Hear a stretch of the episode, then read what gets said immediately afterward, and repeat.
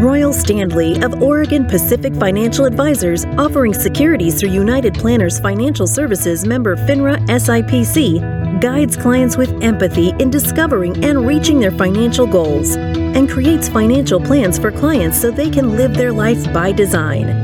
In these episodes, he relates his expert financial insights and discusses timely topics. Royal strives for excellence and has a passion for sharing his knowledge and supporting his community. Now, on to the show. Hello and welcome to Life by Design with Royal Standley of Oregon Pacific Financial Advisors. Royal, what is going on today?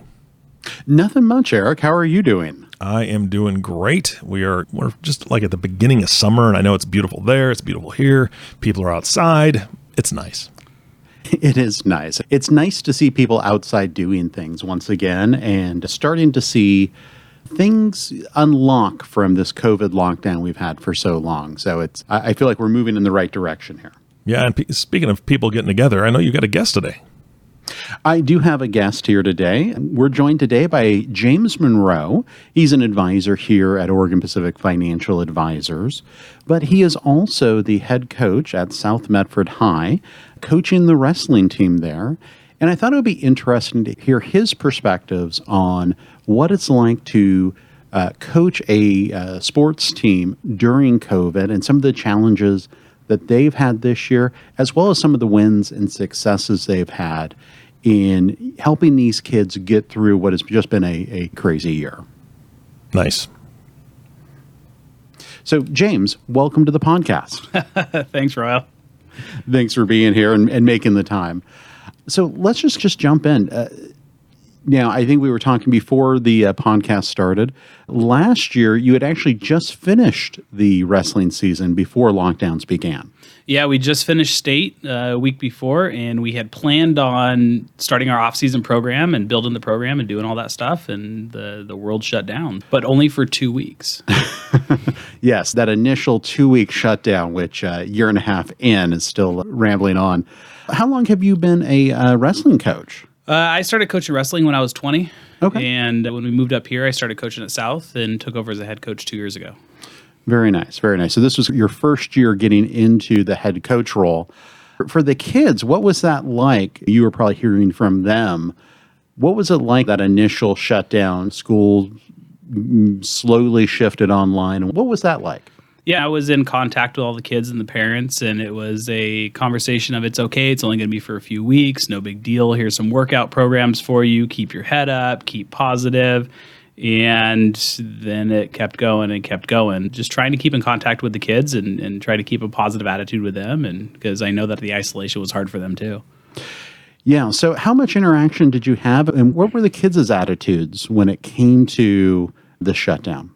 Yeah, they uh, a lot of the kids got into a depressed state, started playing a lot of video games, doing poorly in school, not showing up to school, not checking in on classes, and it, just trying to be there for them. Like I said, as a positive, you know, role model. Their parents had to go back to work, and they were home by themselves or watching their siblings and things like that. So just trying to keep in contact with as as much as possible and still work. We have to work here. Most days, yes, we do have to work here. And normally, the wrestling season is from when to when. Normally, it's from the beginning of November till February. Towards the end of February, we have our state meet, and this year it started May, and it'll go through the end of June. So we actually have a six-week season versus a twelve-week season, so it's sort of compressed. But thankful that we actually get to do it. Very nice, very nice. So I'm sure, thinking back to last November, it was really all the warnings. Hey, we're going to have a big spike with Christmas and that sort of thing. So probably a wise idea to to forego that, but what was it like getting the word that, yes, you were going to have a season ultimately? And what was the feeling there? well, it started with contact sports outside were okay. And then contact sports inside were a no go. So basketball, us, volleyball, but we could wrestle outside. So we could have moved our sport outside and wrestled out on the turf or practiced out on the concrete near the school. To then the following week, it was you can go inside but you could only have six people in the room at a time. And then the rest of the kids had to work out outside. So we got a program together to where we took six kids in at a time and just rotated them out every 20 minutes for the amount of kids that we had. And then it went to everybody can go in, but you have to wrestle with masks on. Well, I don't know if you know anything about wrestling. It's a little bit of a cardio- cardiovascular sport, and now you put a cloth mask or something over your face, and obviously there's contact to the face. So Right. that made it a little bit difficult. and then when the athletic director actually came up and said, "Hey, you no longer need masks while you're competing," I thought that the kids won the lottery. It was like the best thing ever. Yes. I, it, it, it certainly would be impossible to, to try any sort of social distancing when you're a wrestler. Yeah. So, for context, how many kids do you have in your program there? right now, we have about 27 showing up. Last year we ended with about 50, so we're about half. But every other school around, Roseburg usually has 70. They have about 35, so everybody's cut to about in half. But we had nine seniors that were supposed to come on this year, and four of them decided to graduate early. A couple of them got jobs. It's really cut down on the numbers, but the kids that are there, they're super excited about it and doing really well.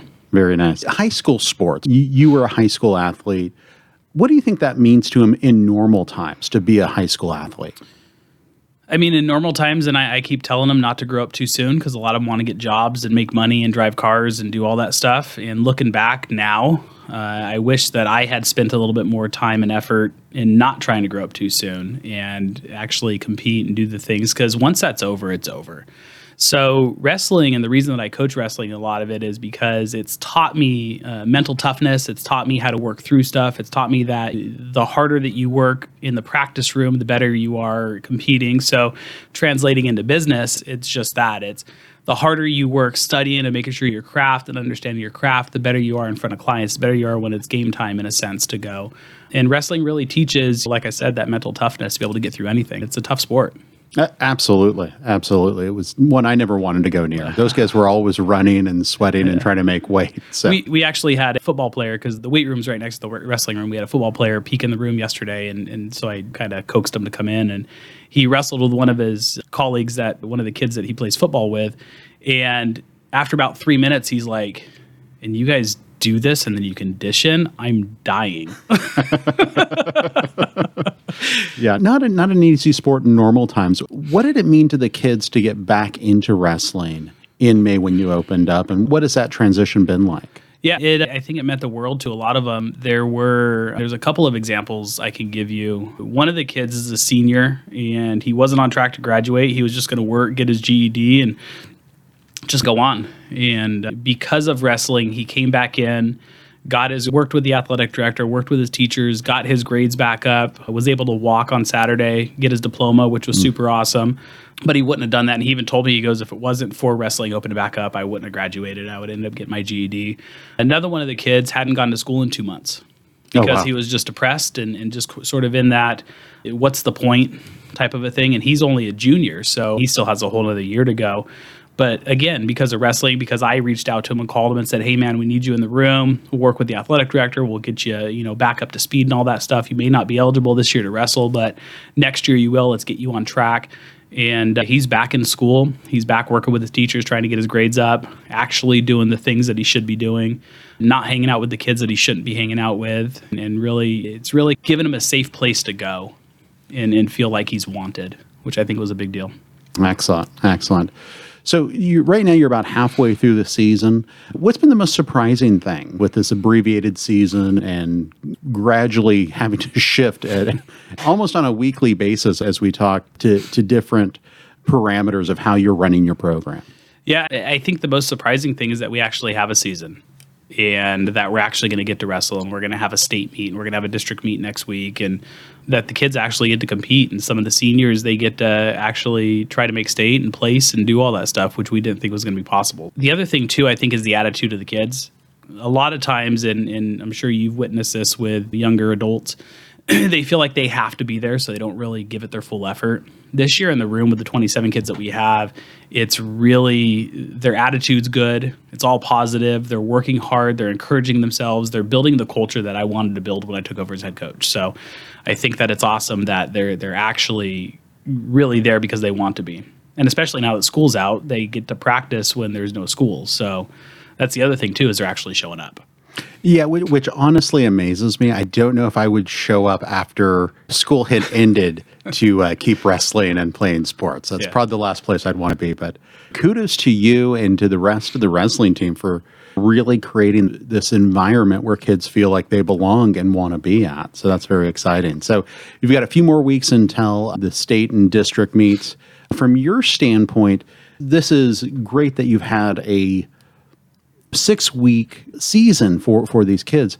How do you regrow the program going into next year and hopefully going back into a more normal season where you can have a full 12 weeks? And how do you get kids back into the program, not just in wrestling, but I think back into the program with school as well and get them engaged again?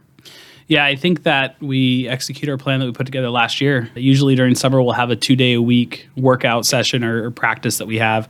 We can't make it mandatory, but highly encouraged. And we include the junior high in that because there's eighth graders coming up, there's seventh graders that'll be coming up. We run it all through a program called USA Wrestling, which covers the insurance stuff and things like that.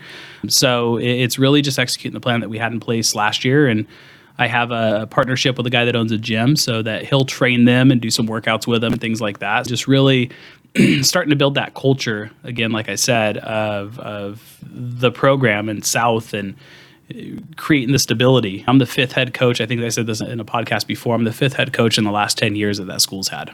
And I'm the last head coach they'll have for a while because I don't plan on going anywhere. So it's really just building that forward. And it's going to take time. It's going to take time to do that. And so for you personally, when did you start wrestling? I started wrestling when I was six. Okay. Wow. I was a little guy. I think I've told you this, but in, high school, I was uh, freshman year. I was four foot eight, 85 pounds. So my mom put me in things to make me tough, I guess. Okay. So wrestling was one of them. Excelled at it and did well. And obviously, I'm not playing football at 85 pounds in high school. Probably not at at four eight, uh, 85 pounds. Very nice, very nice. And so, for you, was there a path beyond high school for wrestling, or how did you navigate that? So there is. Uh, I went to a private college, a private university down in California. They didn't have any contact sports, so wrestling wasn't there. And by the time I got to high school, I was done. I was past the point to where I really wanted to do it. So I wanted to coach because I want to give back. I want to give back to the community and the sport that made me who I am, and and help me sort of navigate through my tough times in life. So I started coaching at a high school down there when I was 20 years old, and when I moved up here, that was one of the first things that I did was meet the head coach over there, start coaching, and then when he left, I took over. So Very nice, very nice. With wrestling, what's your coaching technique there? really, it's building a good staff. So I have an amazing coaching staff where all of us are on the same page with what we're teaching and how we're doing it and what we're doing as far as the different things with wrestling. And it really allows me to run the background and the admin and, and making sure the tournaments are put together correctly and the kids are on weight and sort of all the stuff that sometimes will slip through the cracks in a wrestling program. So there's no surprises. So really, it's just having a great staff that we just progress forward together and we have a game plan together to do that. It, Very nice, very nice. Now, I was uh, mentioning to you just last week, I had uh, turned on the Olympic qualifiers for the Tokyo Olympics that are coming up, and it, it was female wrestlers. Now, probably not something that I saw a lot of when I was in high school. Probably not, you didn't see a lot of it back then now, but now you actually have a, a fair number of female wrestlers that are getting involved. Yeah, we did last year. We had uh, nine that had showed up, and we had more that were going to come on this year. We only ended up with two, which it's because a couple of them graduated early and things like that. But the sport of female wrestling, the, the sanctioning of female wrestling, is really taken off, which is awesome. Very nice, very nice. Now, they're competing against other girls, I assume. Yes, but they're practicing probably against whoever's close to their weight. correct. For, from that standpoint, what's a difference there? Do you see a difference in coaching female wrestlers versus male wrestlers? From a technique standpoint, no. From a understanding, there's a difference between you know males and females. Absolutely, the boys are a little bit stronger if they're in the same weight class and uh, a little bit more aggressive. The the girls aren't. Last year, I had because we had nine girls. I was able to pair the girls up together, which was you know nice because they're going to wrestle other females. But this year, I can't. But the dynamic of the room is good, and we just have to make sure that everything is copacetic in the sense of they're being treated properly inside the room, and we don't put up with any of the, of the stuff. I actually created a, a document this year that's a contract that they'll respect people in language and you know respecting other people's uh, religions and stuff like that because we're not going to have any of that in our room. So Yeah, the last place you want that is you're trying to form a team and build that. Yeah. For you, you found a wrestling program at six years old. For for somebody who maybe has a kid or a grandchild that you know wants to have them get involved with that, probably by the time they're in high school, they've missed out on a lot of technique and learning. So where are those entry points for somebody looking to get into wrestling as a as an adolescent? Yeah, if you go to uh, usawrestling.com, uh, you're able to find some of the programs and stuff that are local to you. The other thing is that most most high schools will have some sort of a youth program. So if the parents just go talk to the high school coach, the high school coaches know where their feeder programs are coming from. And in Oregon, one of the cool things is that they have wrestling in middle school. If they're interested in doing it in seventh and eighth grade, they can, and then move on into the high school we try the high schools that feed into South. We try to go visit them a couple times a year when they're having their season, so that way they have a familiar face when they walk into the room, so that they know that the head coach or the the coaches at South are real people and they're not intimidated, they're not afraid, things like that. There are definitely programs out there, and it, it's just you just have to do a little bit of research to find out, Very nice. or they can call us and I'll tell them if they're local. Good, good. All right. So you've been coaching here for the last two years. Now, one thing I noticed, just because I, I notice things around the office, is you leave each day around three thirty to go to wrestling practice. What is that time commitment for you as the coach, and then also for for the kids in your program? Yeah, so for me as a coach, it's there's some stuff that I do here because I have to do some admin stuff online and make sure that stuff's done properly. But really, it's three thirty. I leave here at three thirty. I get home about six, and it's that time during the day. And then on a normal season, we'll have tournaments on the weekend, so we'll be gone for Thursday night, Friday, Saturday, and be away from the family. Maybe we travel to California or up to Portland area. So part of that is having a, a great support staff at home. And my wife stays home with the kids. And when i'm gone she's with the kids the, the entire time. Big thanks to her by the way of being able to support me to be able to run practice and do that stuff because she knows it's important to me. And i do appreciate that. And then for the kids it's there's outside running they have to do. If there's a weight that they have to make you have to make a certain weight. So if they're a pound overweight they have to go run on their own. It's not something necessarily that we're going to stop practice and do but it's really just practice time and then just making sure that they're prepared and ready to go for the next tournament. Right, right. And also, I would probably uh, add to that is you've got to keep your grades up. Yes, I do. No, yes, they do. they have to make sure they're performing in school. The criteria changed a little bit this year. The South moved to a trimester program, and I think they're only doing that through the COVID stuff. I think next year they're going to move back to a quarter program. But they had to be passing for three out of the five classes that they were uh, in, and they had to be enrolled in at least four classes. So there's a certain criteria through OSAA and through the school district they have to meet. Yeah. Very nice, very nice. And I assume the indications you're seeing at this point is you will have a normal season next year, maybe with, with some small modifications, but it looks like that's the path we're on right now. Is that what you're hearing? That's the goal. That's the goal. Fingers crossed. But yeah, that's where we're trending. Excellent, excellent. Guys, this is fantastic. Uh, If you don't mind, I want to jump in here and ask a question. I know that wrestling teams are pretty tight knit. I've been around uh, many teams, and it's it really is a brotherhood, and now, as you guys alluded to, it's a sisterhood as well. What did you see this last year from the seniors? What were some of the conversations, like their biggest concerns going into graduation through facing the pandemic halfway through last year and, and starting through this year? Yeah, I think a lot of their concerns were graduating. They didn't like the online learning. They're social creatures, so they want to be in mm-hmm. school around their friends. The other side of it too is a lot of them were uh, a little bit bummed that they weren't going to have their senior year. There's a few kids that wrestling is the only thing they do. They didn't play any other sports and that, and then getting into college programs and things like that. So we actually do. I didn't mention we have a, a young man who graduated who got accepted to Corban University, and got on the wrestling team out there. So um, excited about that. So a lot of their concerns were just that their world got turned upside down, just like everybody else's did. Yeah, I'm, I'm assuming that the university's numbers were probably lower as well for wrestling teams and things, correct? Yeah, yeah. That's in talking to the coach, they're pretty light on applicants to, that wanted to wrestle. Yeah. Yeah, Royal and I've talked about ripples in a pond on this podcast many times. He he brings up great examples, and that's something that I hadn't thought of as far as just how high school was trickling into the the college scene, especially with the sports. It's affected these kids in so many ways. So it's fantastic to have a, a coach there that they can talk to and that's involved and that wants to be there for them. So I appreciate you. Yeah, thank you. And another thing that kind of separates me is I'm not a teacher, so they're not seeing me at the school. They know that I run a business outside of the school, which I think makes a little bit of a difference because uh, a lot of these adolescent kids they look at their teachers like they don't know anything and they don't need to listen to them type of a thing. So they they look at us in my coaching staff. There's three of us that aren't teachers that are on the staff. They, I think they look at us with a different respect than they would a teacher. So, James, I just want to thank you for all of your dedication here. I, I, know how important it is to give back and do what, what you feel like you need to do here and, and how much time, effort, energy you put into really being a coach and a mentor to these kids. And I, I just appreciate all of that even though I, I, do give you a hard time about sneaking out of the office a little early, I have nothing but respect for you to do that. Congratulations. Congratulations on getting through this season. And from a wrestling standpoint, we just wish you all the best of luck. And then professionally also, I, I hope you do okay too. Thanks, Rowan. Thanks for having me on again. I appreciate it. My pleasure.